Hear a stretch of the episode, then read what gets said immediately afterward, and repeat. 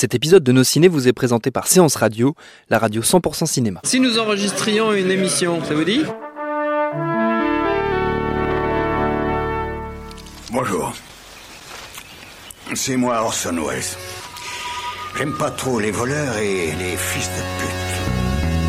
Salut c'est Nos Ciné, votre rendez-vous avec le cinéma qui ne vous prendra pas par surprise en vous redisant ici tout l'amour qu'il porte à un certain Del Toro, Guillermo de son prénom, notre Mexicain préféré qui nous revient, ça tombe bien, en ce début d'année avec La forme de l'eau, The Shape of Water, l'un des films les plus attendus de deux mille dix-huit. On va vous expliquer pourquoi cette attente est parfaitement justifiée. On va faire ça avec un trio de plongeurs en eau trouble, Rafik Djoumi, salut Rafik. Salut. Julien Dupuy, salut Julien. Salut Justicier. Ah Justicier, Stéphane Moïssakis, salut Stéphane. Salut Thomas. Et je salue le public qui est avec nous ici au Bar à Bulles, c'est Nos Ciné. Épisode cent vingt-quatre, et c'est parti.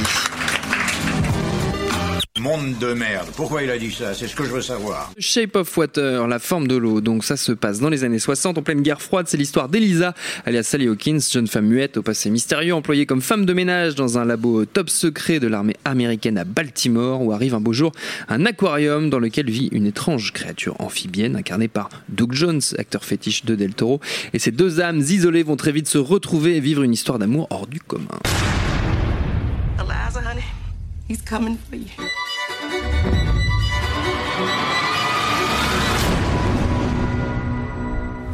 Et outre Jones et Hawkins, au casting on retrouve Michaël Shannon, Richard Jenkins ou encore Octavia Spencer. Moi le film m'a bouleversé, vraiment, il n'y a pas beaucoup d'autres mots que ça, mais j'attends maintenant avec impatience vos avis, messieurs, qui commence. Stéphane, tu me regardes, c'est toi qui commence, ça tombe sur je toi. Je regarder avec amour parce mais que c'est sais, la Saint-Valentin, que c'est l'amour, que c'est un film d'amour magnifique. Eh oui, et, voilà, que voilà, c'est quoi. Ça. Et entre nous, tu sais, c'est tellement fort. Exactement. Vas-y Stéphane. Euh... Bah oui, effectivement, c'est un film magnifique, euh, mais vraiment en fait, c'est, c'est euh, j'ai l'impression qu'on dit tout le temps ça un peu des films de Del Toro dans l'absolu, quoi. Régulièrement. En tout voilà. Euh, On est constant, ceci dit. Cohérent. Comme lui, voilà. voilà. Euh, et euh, bah que dire en fait. Moi, le, le, ce qui je trouve intéressant dans, j'ai peut-être plongé directement dans, le, dans l'approche en fait, la façon dont je le ressens vis-à-vis du film, c'est que j'ai l'impression que, et même si j'aime beaucoup, vraiment beaucoup, hein, Crimson Peak, que je trouve un film magnifique, euh, il était arrivé, je pense, à un, à un terme en fait de son propre cinéma, c'est-à-dire mmh. que on parle d'un film en fait qui a coûté, quand même coûté assez cher, qui s'est qui s'est monté sur son nom. Personne d'autre que lui n'aurait vraiment pu le monter ou raconter cette histoire-là. Euh, je pense qu'il est arrivé au terme de son de son l'intellectualisation personnelle de son cinéma en fait. Et euh, avec un film comme La forme de l'eau, enfin. Euh, et quand je dis qu'il est arrivé à ce terme-là, c'est qu'aussi il y a, y, a, y a Hollywood le lui a un peu rappelé, c'est-à-dire le film n'a pas marché. Mmh. Euh, il s'est fait euh, gauler euh, Pacific Rim deux aussi, euh, ouais. si tu veux, par euh, je sais pas qui, et euh, un triste cire. Mais euh, le truc, c'est que et, et en fait, le truc qui se passe, c'est que c'est que je pense qu'en fait, il y avait il y avait une crainte en fait de perdre Del Toro à ce moment-là. C'est-à-dire que c'était vraiment qui tout double. C'est-à-dire, est-ce que il va se remettre de, de cet échec qui est quand même censé le représenter lui en tant ouais. que euh, maître de l'horreur, maître du gothique, maître, enfin peu importe quelle étiquette on peut mettre sur Del Toro, quoi. Le représenter en fait en termes de box-office, le représenter en termes de Hollywood et tout ça, lui donner quelque part les pleins pouvoirs si ça marchait. Ou euh, revenir à une forme d'innocence euh, pure, en fait. Et c'est, je pense, ce, ce qu'est La forme de l'eau. Oui. Si le film il est aussi évident aujourd'hui, c'est parce que j'ai l'impression qu'en fait, il a touché euh, quelque part l'enfant qu'il a été. Euh, alors comment... Enfin, il l'a fait souvent hein, dans son cinéma, mais là, vraiment, j'ai l'impression que c'est, c'est, c'est un retour sur ça. Et euh, moi, je lis ce film euh, assez simplement, en fait, comme... Euh, c'est un peu ce que, ce que Peter Jackson avait fait avec King Kong. Euh, lui il le fait avec la, la, la, L'Étrange Créature du Lac Noir. Oui. Euh, je, j'aime bien citer ce, ce, ce, ce je pense que c'est vraiment une démarche en fait que lui ne, ne, n'avance pas vraiment, il le, il le renie pas du tout hein, quand, quand il en parle dans la presse, mais j'ai vu personne en fait euh, évoquer vraiment ça en fait dans la critique, dans la façon d'aborder le film, parce que en fait on te dit ouais bah c'est soit Abbé Sapiens euh, Begins tu vois, ce qui est bon quand même c'est assez euh, réducteur quoi, euh, soit euh, voilà c'est du Jeunet, gna gna gna, c'est Amélie Poulain, donc euh, bref enfin n'importe quoi plus n'importe quoi égale n'importe quoi, donc euh, en gros euh, non je pense que vraiment on revient à, à comment dire euh, à, à sa passion pour les Universal Monsters de toute façon voilà euh, que bon on sait que c'était qu'il avait été démarché par la par la Universal pour pour essayer d'avoir ce, ce comment dire euh, ce cheptel de monstres mmh. en fait elle est traitée euh, mais euh, voilà et je pense qu'il il devait faire un remake de L'Étrange Créature du Lac Noir, il y a, ouais. il y a, il y a quand même je crois dans les années quatre-vingt-dix voilà ouais, ça avait existé euh, à une époque voilà donc euh, et le, voilà donc je pense qu'il y a vraiment cette relecture là et dans cette relecture là il y a quelque chose en fait de, de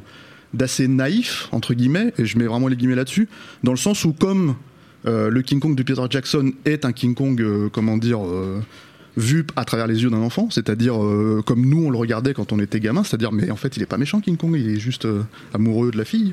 Donc voilà, bah là c'est un peu la même logique en fait. Et, euh, et donc forcément, même si euh, la créature en soi est un personnage, euh, comment dire, euh, presque secondaire, on va dire dans mmh. dans euh, dans euh, Euh, dans la, la, la forme de l'eau, bah pas du tout. C'est vraiment en fait le, le centre en fait autour, autour duquel tous les personnages se, se, se, se retrouvent quoi. Et notamment évidemment Elisa. Euh, pourquoi, euh, pourquoi par exemple si tu veux euh, un peu plus que, que d'autres comparaisons, la comparaison avec Genet m'énerve un peu.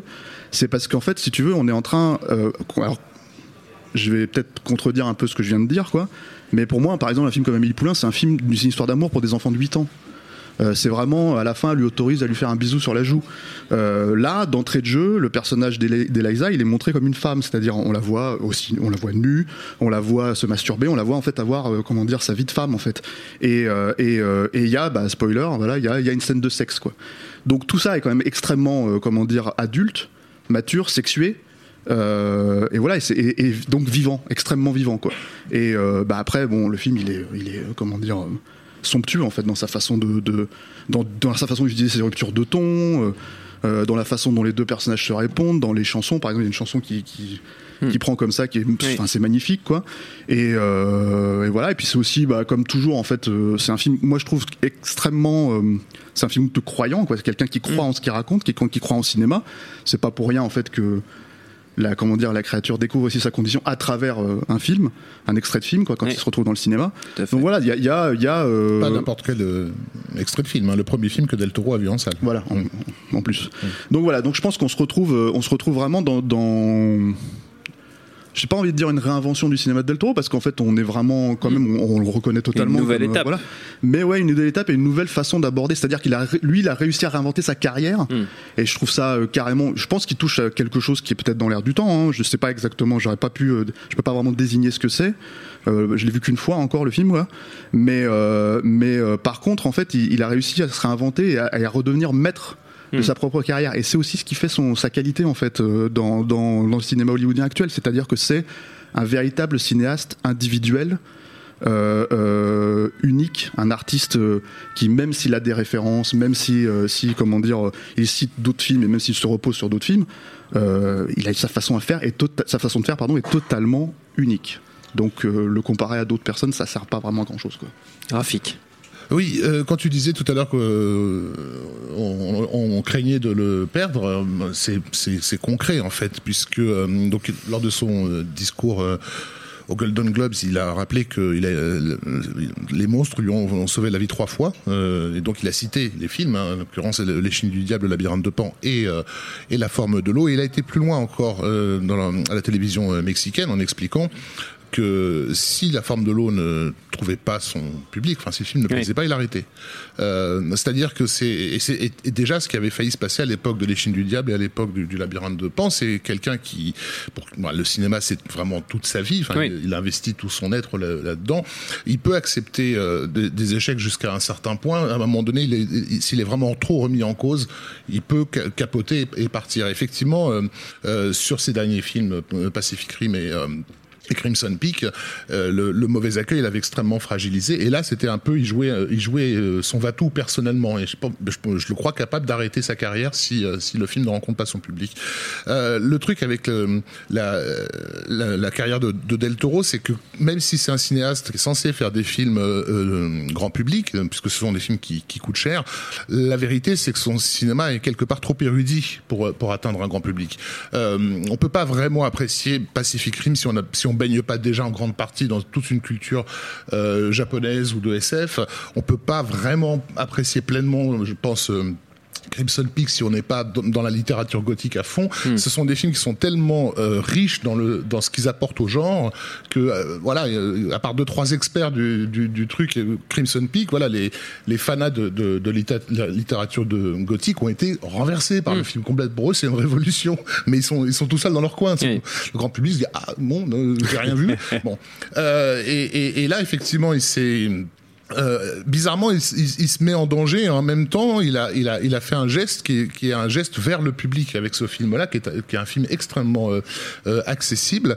Et, et, et là, je vais mettre un bémol aux éloges qu'on pourrait, euh, qu'on pourrait, euh, qu'on pourrait lui faire. Euh, c'est aussi, curieusement, le film le plus, euh, comment dire. Euh, Le, oui, c'est ça, le plus explicite de, de, de Guillermo, au sens où d'habitude, euh, dans sa mise en scène, c'est quelqu'un, bon, je, je, sans rentrer trop dans les détails, c'est quelqu'un qui est... Euh qui utilise les méthodes de magic euh, telles qu'enseignées par certains ésotéristes notoires comme Aleister Crowley et compagnie, c'est-à-dire que qui y met dans son film des tas de, de signes et de correspondances qui n'ont de, de véritable sens que pour lui, mmh. euh, et ça l'aide à, à, à, à créer son son son, son œuvre.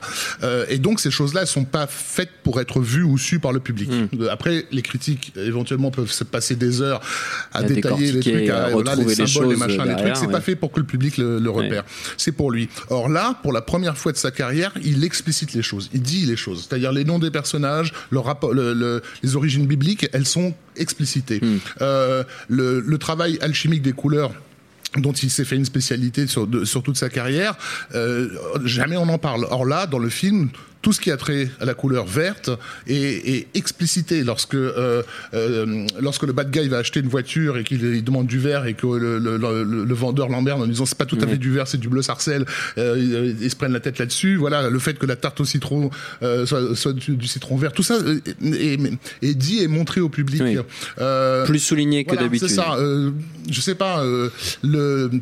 La, la mystique euh, orphique euh, qui, qui peut euh, baigner autour du personnage de, de, d'Eliza, elle habite au-dessus d'un, d'une salle de cinéma qui s'appelle l'Orpheum. Oui. Tu vois, donc vraiment, c'est quelque part, il y a un côté, euh, je te mets un tampon quoi sur sur le sur les symboles que j'utilise, les correspondances. Mais est-ce que c'est pas lié à l'incompréhension justement qu'il peut avoir ressenti vis-à-vis voilà, de l'accueil de ses précédents films? Je pense qu'un film comme comme comme, comme Crimson Peak, dont il était personnellement très fier par mm. par rapport à tout ce qu'il amenait à la culture gothique en la, mm. en, en, en renversant C'est, euh, en la réinventant d'une certaine façon, le film a été vu je pense, par le public comme un, un film attendu et cliché, mmh. alors que euh, son but c'était de, de casser et de briser oui. tous les codes de la littérature gothique installée depuis trois siècles. Donc ça, je pense que c'est super vexant oui, pour, pour le gars quoi.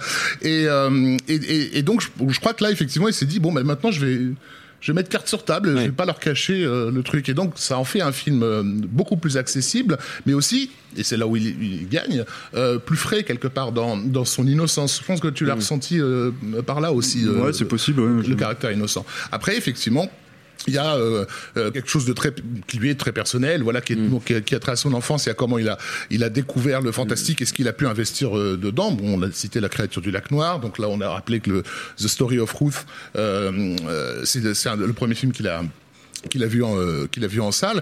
Euh, le, l'histoire de Ruth euh, à l'origine euh, dans, dans dans l'Ancien Testament, c'est un c'est un personnage d'outcast euh, qui en fait est accepté par par, mmh. par les Juifs et qui va devenir la la la, la, la, la l'ancêtre de de toute une lignée prestigieuse en fait dans la judéité. Mais elle a été accueillie en fait. Et, et, et ce film-là est un film sur euh, euh, l'acceptation des des des des, des anormaux, des panormaux, d'une façon presque, et c'est là où je, je vais peut-être pas me faire des amis, presque donneuse de leçons. C'est-à-dire que bon, on a une handicapée, un homosexuel, une black, euh, et le bad guy, c'est, euh, c'est un, c'est un, un, un homme blanc américain de, de, ouais. des années soixante. Donc on est quelque part assez, assez, c'est assez caricatural dans, dans, dans ce que ça peut. Eh mais t'as pas aimé euh, le film en fait. Ah, je, je, non, non, mais, pour un, Salaud pour un, pour un mec d'extrême droite comme moi, tu vois, c'est vraiment. C'est un peu dur, bah, je comprends. Non, mais le, le truc, c'est que euh, Guillermo a été euh, vraiment euh, effrayé, euh, vraiment, hein, en mm. tant que Mexicain, euh, par l'élection de Trump. Mais alors, un point euh, électrique, non, oui. mais vraiment, je, sur ce. Son fil Twitter, lui qui d'habitude oui, oui. est pas j'ai très sou- politisé. J'ai souvenir de pas mal de, ah, ouais, de volets de, ah, ouais, ouais. de tweets. Ouais. Et donc, euh, donc bah du coup, oui, euh, pour lui, ce, ce, cette Amérique-là, elle est, elle est, euh, elle est, enfin euh, l'antithèse de, de tout ce qu'il a pu euh, mm. de, défendre dans, dans, dans ses films. C'est quasiment les, les, les franquistes de, de, de l'échine du oui. diable, quoi. Euh, et, et le film est du coup il y a une espèce de réflexe comme ça, un peu brutal, de euh, mais on est vraiment tous en danger, tous ceux qui ne qui n'appartenons mmh. pas à votre vision euh, étroite de la société, on est vraiment en danger. Et donc euh, il se, voilà. Mais le, pour moi, le problème, c'est que ça ça peut manquer de subtilité le, mmh. le, le, le, là-dedans. La subtilité, elle est, euh, bah, il faudra la trouver dans la dans la mise en scène et dans dans certaines références qui lui appartiennent personnellement et qui sont pas explicitées au public. Par exemple, moi, il y a un truc que j'aime beaucoup dans le film, c'est il a repris une fenêtre euh, Euh, ronde qu'il y a dans, dans le film Les Chaussons rouges, hein, euh, et il l'a en fait divisé en deux, cette fenêtre. Pour, pour, il y a une partie qui est dans, chez Giles euh, et une autre partie chez, euh, chez Eliza, en chez fait, Eliza, euh, ouais. Parce que l'idée, c'est que ce sont deux personnages qui ne sont qu'un, enfin, oui, que, qui, se qui, ne sont, qui mmh. se complètent, qui ne sont qu'un seul. Euh, euh, comment dire, le, il n'a pas trop insisté sur le nom de famille de, de son héroïne, Esposito, qui en fait oui. est, voilà, fait référence à un, un personnage qui a été abandonné, exposé en fait, et donc euh, elle, euh, sa fragilité, elle, elle, elle la porte aussi euh, là-dedans. Enfin bon, il y a plein de. Enfin, ils expliquent ce que c'est, hein, Esposito, là, ce que ça veut dire en, oui, en espagnol. Ouais. Mais en même temps, je, ouais. ils expliquent. Euh, ils, ils disent, euh, ils le traduisent. Voilà, ouais. Zelda. Euh, ouais. Ils expliquent aussi d'où elle vient et tout. C'est, c'est là où, où ça me surprenait parce que il, a, il nous a pas habitués à ça euh, dans, dans son cinéma. Julien.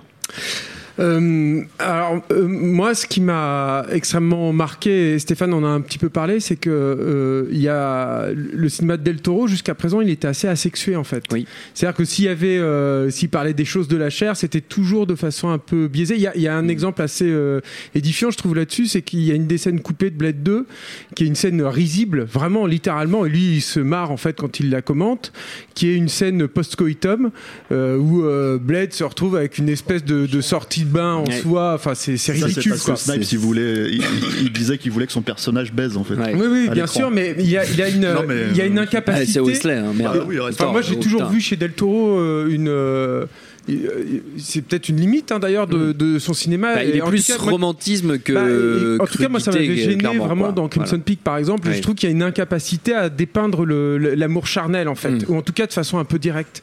Personnellement je trouve que c'était une scène ratée personnellement dans, dans Crimson oui. Peak. Elle était assez désincarnée, euh, le personnage féminin ne se réalisait pas comme il devait se réaliser, c'était très poussif en fait, très écrit et c'était pas vécu en fait je trouve hein, mm.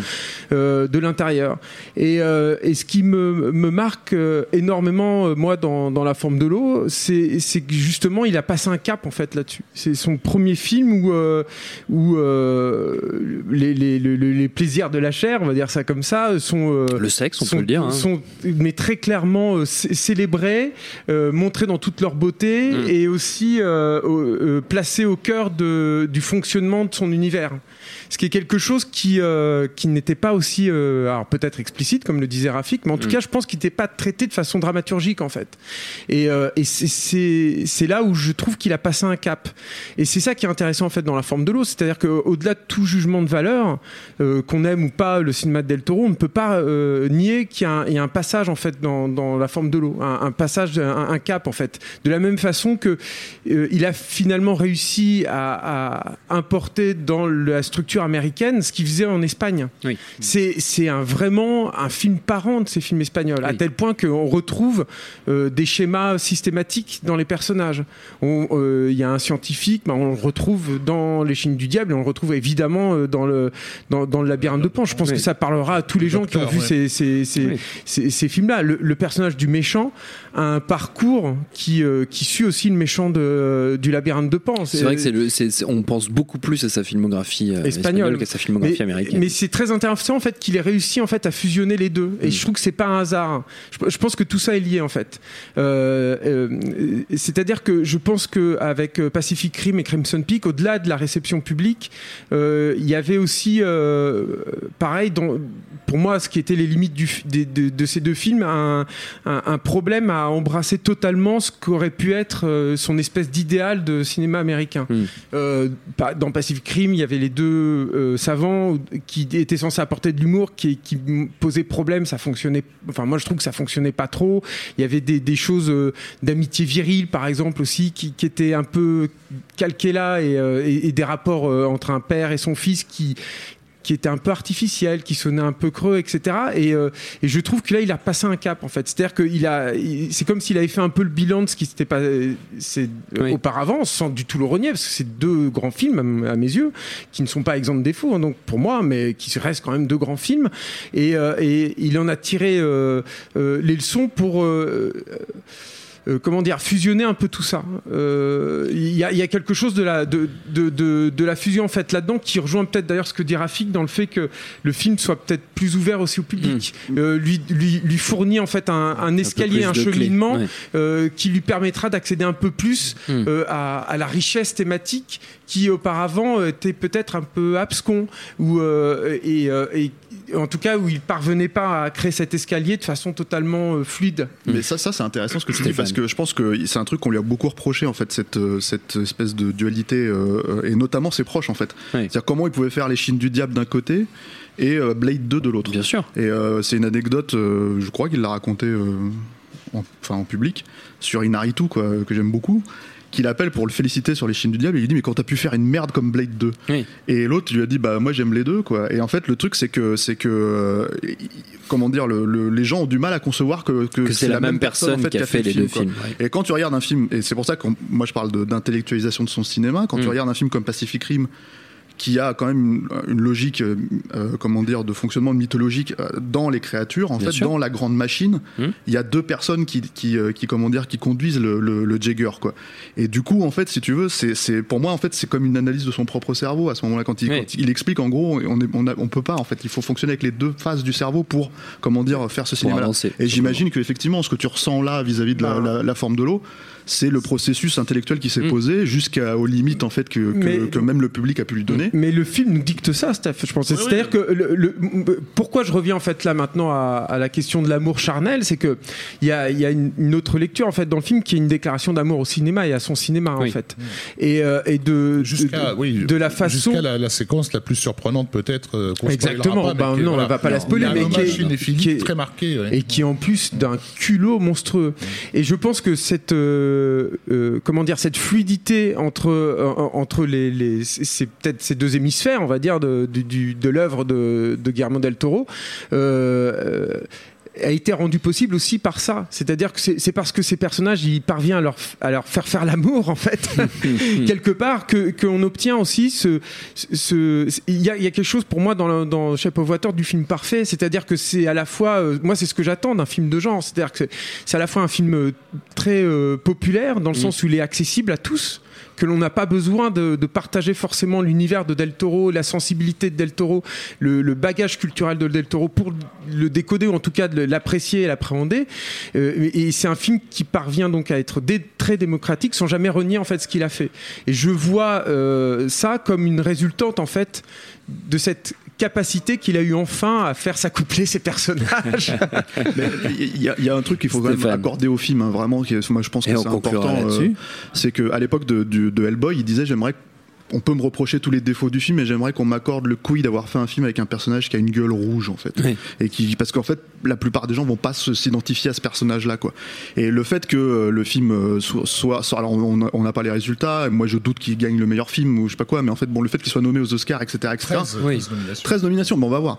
Euh, non, mais ça n'empêche tu, pas que. Je demandais s'il était dans l'air du temps, il faut aussi. Oui oui bien sûr. Mais donc, l'acad- l'académie est plutôt oui, encourageante donc, vis-à-vis euh, du film. Jusque là et sera, ça sera bien accueilli par le public. Putain de film. Fantastique, c'est ça qu'il faut rappeler, c'est pas grave, c'est pas grave au César quoi, c'est c'est un film fantastique vraiment, c'est, un, c'est donc on va pas refaire l'émission sur Grave une troisième fois s'il te plaît. On pourrait croire, tu vois, on pourrait y croire, on pourrait se dire merde attends qu'est-ce qui s'est passé, il s'est renié, non non c'est en fait le, le, le monstre va enlever son costume et c'est ça le twist en fait, c'est c'est Doug Jones, tu vois, non non c'est un film fantastique oui. avec une vraie créature fantastique oui. magnifique majestueuse oui. quoi, et c'est important quand même de dire que c'est ça putain le film donc euh, bon en gros euh, il a eu les couilles de faire un film avec une avec un un, un dieu de la rivière tu vois. Un dieu, on a envie, euh, voilà. auquel on a envie un de faire l'amour. Ça, en plus, en plus, en plus. Juste, euh, collectivement. C'est quelque chose de, de rare de, au, au cinéma ou dans, d'ailleurs dans n'importe quel art, euh, de parvenir à, à amener cette inversion des, des, des valeurs qui est une inversion purement, euh, pour le coup, gnostique. En fait, dans les contes gnostiques, souvent la divinité est représentée par une, un petit enfant, une petite fille, et cetera. Oui. C'est-à-dire,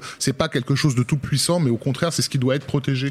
Et il y, y a peu de films qui ont vraiment réussi à, à mettre ça en scène d'une façon euh, évidente. Moi, je pense directement à E T Euh, et, et, et la forme de l'eau, c'est effectivement ça. La créature, la, la créature n'est pas là pour... Euh, elle, elle est potentiellement dangereuse, on, on le voit dans, dans, dans, dans quelques scènes, mais, se cache mais, pas elle, ça, est, ça, voilà, mais elle est essentiellement à protéger. Oui. En fait. C'est, c'est, c'est, c'est freaks, ces gens inadaptés euh, qui, qui vont le, euh, tout risquer pour, pour, pour protéger, parce, mmh. parce qu'elle représente vraiment, la, bah, en gros, tout ce qu'il y a de précieux. En fait. Mmh. Avant de se quitter, messieurs, on va pas déroger à la règle Del Toro ou pas, c'est l'heure des recommandations. Bon, l'univers de notre ami Guillermo, on le, on le connaît bien, c'est pas comme si c'était la première fois qu'on en parlait dans cette émission, mais comme toujours, vous avez toute l'attitude pour vos conseils, on peut rester chez Del Toro, mais vous faites comme vous voulez. Rafik. Bon, ben, je vais pas être très original, hein, si les gens n'ont pas vu La Créature du Lac Noir, oh, je pense oui. que c'est quand même, bah, écoute, excuse-moi, mais je pense qu'effectivement, il y a peu, mais assez je, y a, peu de je gens pense qui que ont, c'est, qui, c'est générationnel aussi, il y a, tout, y a toute film. Une partie de, voilà. de, je pense, de notre le public fait est qui n'a que, jamais voilà, vu je, ça. Je, je vous spoil, mais euh, le truc, c'est que le gamin Del Toro, en découvrant le film à, à, à l'époque, mmh. euh, espérait que la créature puisse se taper l'héroïne, ce qui n'était donc évidemment pas le cas. Euh, c'est pourquoi voilà. il a fait ce film euh, quarante ans plus tard. Et, et que la meilleure critique à l'époque de La Créature du Lac Noir a été faite par Marilyn Monroe dans sept ans de réflexion, lorsqu'elle sort de la salle qu'elle vient de voir le film, euh, elle explique qu'elle, euh, qu'elle a, elle n'a vibré que pour cette créature en oui. fait. C'est-à-dire que dès l'époque, il y avait quand même des gens comme Billy Wilder et autres qui comprenaient que elle tout l'intérêt sexy, de ce ouais. film-là, ouais. il était dans la fragilité de cette créature et non pas son caractère oui. monstrueux. Et non pas son caractère menaçant. Stéphane. Ah bah je vais être obligé de recommander Amélie Poulain si ça continue comme oh. ça. Non non, il m'a piqué ma reco. Bah bah ouais, parce que j'en ai pas en fait. Qu'est-ce que tu passes après euh, Tu après sais que le, c'est la, l'épisode quand même cent vingt-quatre de ouais, cette émission. Sûrement mon cent dix-septième. Et ton cent dix-septième bon, certainement voilà, et mais... du coup tu t'avais encore oublié de non non mais c'est vrai alors je, mais non mais je vais rajouter ce que dit parce que pour le coup en fait euh, on a je, peut-être dans ma génération je pense qu'on a découvert le film à la télé ouais. euh, en, en trois D, en trois D euh, euh, voilà euh, et avec des lunettes euh, des lunettes trois D euh, la glyphe voilà ils avaient inversé les images donc ça marchait pas c'était un enfer il fallait acheter toute la France était aveugle le lendemain matin il fallait acheter il fallait acheter les lunettes dans Télé sept jours et tout bref et mine de rien du coup une autre époque ça a été difficile de voir le film en trois D pendant ouais. longtemps. De voir tout court le film là du coup. Non, si j'ai bien compris avec les lunettes. Oui, à ce moment-là, mais ouais. après le film existait en D V D, ouais. en, en, en cassette ouais. vidéo. Et du coup, en fait, il est ressorti il y a quelques années en trois D, donc en bonne trois D, mmh. machin, très propre et tout. Et si vous avez l'occasion de le voir en salle, en trois D, parce que je pense qu'il passe dans quelques festivals de temps en temps, ça vaut vraiment le coup en fait. Il existe même, je crois, le Blu-ray trois D. Euh, il y a un Blu-ray trois D, il me semble. Ok, voilà. Très bien. Donc voilà, tu as, tu as, tu as, d'où le reco. Ouais, double euh, reco, euh, une seule reco pour deux, c'est bien. Ouais. Julien, euh, ah, toi euh... tu vas faire deux recos du coup pour compenser voilà. un peu le. Non, je vais en faire plein en fait. Ah super. Non non, mais parce qu'il y a un truc qui est en train de disparaître, je pense aujourd'hui avec la dématérialisation, ce sont les suppléments euh, et euh, de, de, de qui accompagnent les films, les bonus en fait. Ouais. Et un des grands champions en fait des des, des suppléments avec. Euh, Peter Jackson avec euh, avec James Cameron et tout c'était euh, enfin ça reste encore pour le pour le moment en fait Guillermo del Toro ouais. et, euh, et et moi je vous invite en fait à vous replonger dedans notamment ses commentaires audio qui sont toujours super denses euh, il donne même son mail enfin c'est son ancien mail mais il, il donnait son mail à la fin du, du du commentaire audio de Hellboy donc si si tu allais jusqu'au bout voilà et parmi tous cette pléthore en fait bonus moi il y en a un en particulier parce que on parle de comme on parle de monstres évidemment il y en a un qui est sur euh, le le Blu-ray le alors qui était sur le D V D, qui est aussi sur le Blu-ray de, de Blade deux, qui est uniquement, exclusivement consacré à la création des, des créatures. Alors ouais. paradoxalement, c'est un peu bizarre que je conseille ça parce qu'on voit pas énormément en fait Guillermo del Toro dedans, mais mais euh, ça dure soixante-dix minutes. C'est juste les mecs qui bossent en fait dans dans l'atelier. Je, je pense quand même que malgré tout, on comprend énormément de choses en fait sur son cinéma. C'est-à-dire que je pense que si tu euh, décodes la façon dont euh, Guillermo del Toro réfléchit à ses monstres, euh, les conçoit et les fait fonctionner, bah tu comprends beaucoup, beaucoup de choses en fait sur son mode opératoire sur euh, sur son discours aussi mmh. sur probablement c'est une partie de ses thématiques euh, donc voilà moi je, je si vous ne l'avez pas vu c'est c'est absolument en, en plus il est hilarant de commentaires audio parce que t'as t'as quand même un, un moment où le justement en fait il, il se fait contredire par le, le le producteur en fait qui est tout le temps en train de dire less is more less is more et tout et puis l'autre il arrive fait less is more my ass quoi genre, on y va à fond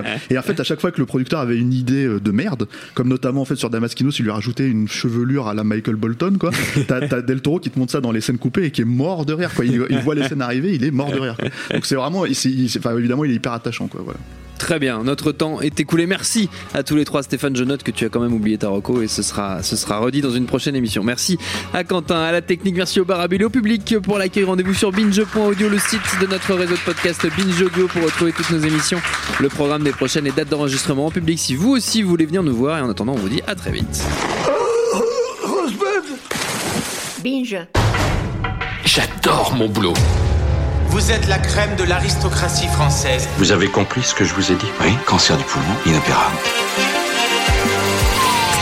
Next épisode, c'est le nouveau rendez-vous cent pour cent série de Séance Radio avec Charline Roux et son équipe. On ferait mieux de rebrousser de main, les gars. J'ai fait du mal. J'ai compromis des missions. Des policiers français, on peut les acheter, pas les tuer. Next épisode, le mardi à dix-neuf heures sur Séance Radio, est disponible sur toutes les applications podcast.